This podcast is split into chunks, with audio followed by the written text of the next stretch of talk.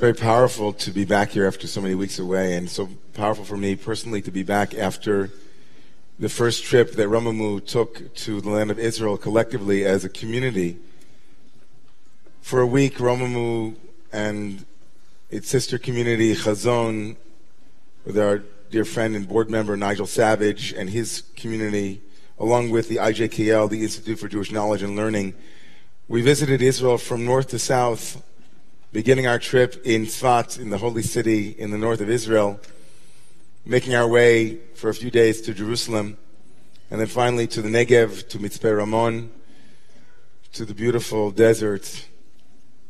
And along the way, we visited with various partners, organizations, communities that were aligned with our shared mission we wanted decidedly for the trip not to be cookie cutter.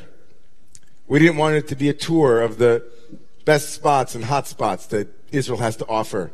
The kind of thing that I saw when I was 13 and went on my bar mitzvah trip with my parents, trekking up Masada to do the Masada trip, and every other touch point of tourist life in Israel. We wanted it to be an inner landscape, not a promotional video we wanted to see what was really like on the ground living in a land that is at once the most sacred and holy place for at least three traditions, and at the very same time, a point of tremendous conflict and pain, bloodshed, and enmity. And so there we were, trekking through and meeting remarkable human beings doing great work, and all of them each and every one of them had one remarkable feature. They all had different features and all had different qualities and different work and different proclivities and propensities and all of the other synonyms that I can think of, but they had all of those things. But the one thing that united all of them together was an ability to hold tension exquisitely. The ability to hold narratives that were conflictual pain that was unbearable, histories that were irreconcilable, and they held it like the heart with many chambers, with many rooms. The ability to hold the span from the holy to the horrible. They had it. They didn't flinch. They didn't scratch the itch to hold tightly onto one particular mode or modality or story. They held them all. Like the country that seems to hold everything in it, although it's smaller than New Jersey. And so we got a flavor in the span of a couple of hours of that very tension, that expression of existential maturity, the ability to hold those things together in one place. And not only did it show up in the people and the personalities, but of course in the topography of the land. Within one moment, we were in the desert, and the very next moment, we were in a completely different climate. And it was all happening, and you had to, it's like, oh, there you go. There it is. There it is. Spanning the globe. Spanning that space. So that experience for me personally and my own personal struggle with a tension between holding on and letting go, between possessing and releasing. That's another tension that I felt so strongly there, and I feel it in myself. I don't know if you guys know that tension in your lives in any way, shape, or form. I think most of us have a better quality of holding on than letting go. I think if you were to ask your average person on the street and maybe in the shul, are you better at possessing or releasing? You might have an interesting poll, an interesting show of hands. And the two of them obviously go hand in hand. They go together. And in a very profound way, the Torah tomorrow morning here in the United States, at least in our reading, will highlight the significance of one aspect of that tension between holding on and letting go. But first, a word from our sponsors. Did you know that one of the most remarkable phrases in Torah that I've spoken about here in the shul a number of years, one of the most remarkable phrases that is not in the Torah, excuse me, in the Sifra, in an early rabbinic commentary, a rhetorical question that finds its way into this week's Torah reading tomorrow morning, also finds its way into your common Hebrew parlance. One of the only such phrases that we know of. And it goes something like this. Ma inyan shmita. Say that. Ma inyan shmita. Eitzel Har Sinai. It literally means, what does shmita have to do with Mount Sinai? So Shemitah, of course, is the sabbatical year. The Torah commands us in this week's Torah reading that every seventh year we are to leave the land fallow. You're not allowed to work your field. You have to let it rest. And not only do you let it rest, but anyone and anyone and any animal can actually partake of that field. The field is wildly open. It's just fields everywhere. You are not allowed to harvest. You are not allowed to sow. Nothing is done with the field. The sabbatical year is called Shemitah. One more time. Shemitah. Shemitah, the sabbatical year, literally means release. The word in Hebrew, Shemitah, means to let it go. Shamot means let it go with a tet.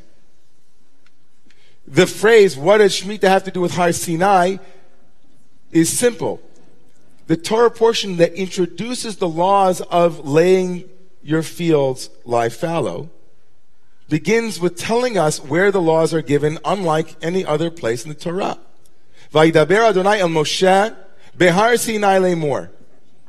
And God spoke to Moses at Mount Sinai, saying, and then these are the laws of Shemitah, of sabbatical year. The Sifra says, what is Shemitah? What is unique about Shemitah that it deserves the mention of Mount Sinai?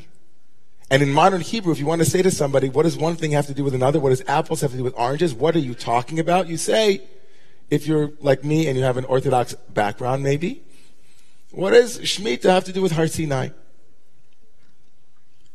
But for many, that rhetorical question is actually a rhetorical it's not a rhetorical question, it's an inquiry. Instead of what does it have to do with it, it's how does Mount Sinai and the giving of Torah and the rules of releasing the field, how are they reconciled? How does one reconcile the power of Sinai, the abstract divine revelation that has to do with ethics and morality and a light show like none that had ever been seen, a trip, if you will. A trip into an altered state of divine revelation. What does that Torah have to do with the Torah of release? What is the Torah of obligation and of possession? Torah is our possession. Morasha Kehilat Yaakov. What does that have to do with the Torah of Shemitah, of letting go? And so I find myself tonight thinking, of course, agriculturally, Shemitah is a valuable principle. Of course, in terms of the renewal of Shemitah in Israel and the renewal of all of it is beautiful. But on my heart level, I ask myself, what does Shemitah mean to this heart, to your heart? What does Mount Sinai have to do with Shemitah, and what does Shemitah have to do with you? So I want to say tonight that just as there's a Torah of possession, there's a Torah of inheritance, there's a Torah of our own story, our own narrative, there is a Torah of our own release. And the deeper intelligence of Shemitah, of the notion that land must lie fallow, is this, is that we don't own the land ultimately, just as we don't even own this I that speaks to you. This story this persona, this possession that I am self possessed, as they say. You are self possessed, young man. This ego, these opinions, these ideas, these perspectives, these angles, these certainties and certitudes. What I saw in the land of Israel were people who stood on the margin of their own certainty and released. They stood outside of their own absolute possession of the truth, of the possession of the Bible, the Torah, the story, the narrative, the Dharma, the I know. They shmitad their own perspective in order to enter into a space that was wild and unknown and unworked. When the Buddha sat under the Bodhi tree and he fought with all of the demons in order to become enlightened. He shmitad. When we sit across from someone whose perspective is unlike our own, and we stand there and the field that we share is divided between my own and your own, and we say, Shemitah time, we enter into who knows? Amidst all of the swirling unknowns now that are so poisonous, people whom we thought were one way and they turn out to be another way. Another form of Mount Sinai and Shemitah not meeting. People whose integrity of Mount Sinai doesn't meet their lived experience, who can't walk the talk of Sinai in their life. We have this positive valence of Shemitah, which is, what would it be like if we could release well?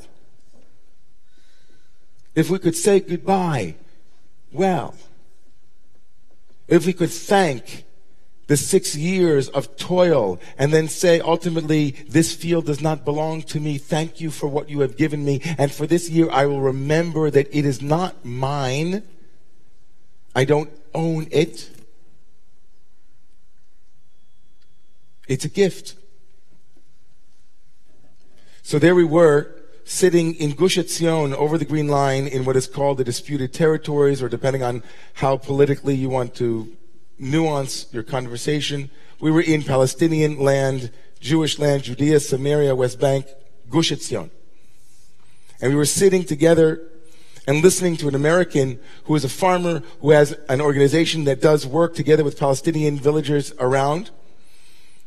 And he sat with us and he said, here's the biggest insight about Shemitah that I can offer you, said this, this amazing Jewish farmer. We are never allowed, nor can we ever make a blessing into a commodity. We are not allowed, nor are we ever able to make a blessing into a commodity. And all of life is a blessing.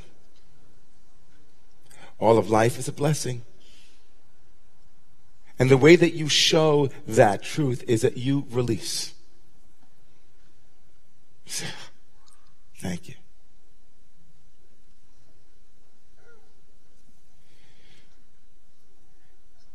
Ma'ninan Shemitah Eitzel Har Sinai. What does Sinai have to do with Shemitah? It seems to me that it is everything. The Torah of Sinai without the Torah of Shemitah is not a complete Torah. The Torah of Sinai and the obligations of Sinai and the revelation at Sinai without the power to also let go and to lay fallow, to release, is not complete. Saying goodbye is not easy ever. Not owning is not our way. But I learned a lot over this trip about what it is to thank God for blessings that we have received and then to say thank you as we release it. Some of you might know that um, over the past four and a half years, um, we as a community have been blessed to have received the blessings, the gifts. I myself uh, have been so honored to be standing here at this Bima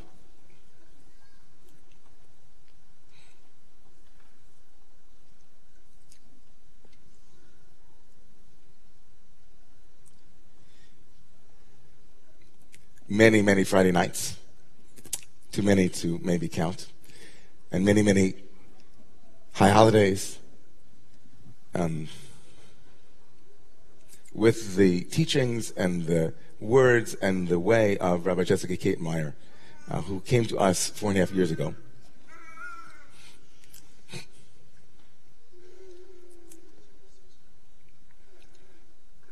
we have all been the beneficiaries of such an incredibly talented and gifted uh, rabbi, teacher, and uh, prayer leader.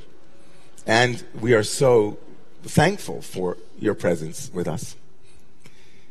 Even as we stand tonight, one week from receiving Torah at Sinai, we are reminded that in a way we also need the Torah of letting go and releasing. And even so, it's not easy. We know that in the years to come, we will miss uh, Rabbi Jessica's presence here uh, on the Bima. But we are so thrilled as a community that Rabbi Jessica is moving on to, uh, to become a rabbi cantor in San Francisco with a community called The Kitchen, a sister community of ours. It is not, um, not around the corner. And it might take a little bit of effort for us to get there, but we are so uh, proud and we are so privileged that we know that you will be there uh, bringing your Torah and your service.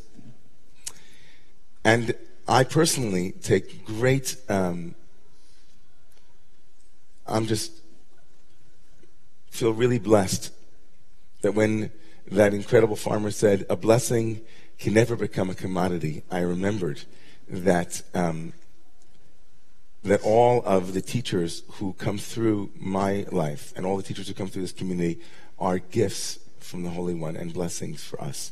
And so, as hard as it is to let go, we um, we we remember all of the gifts that you shared with us, and we thank you for them. I want to um, I want to ask you tonight when you go home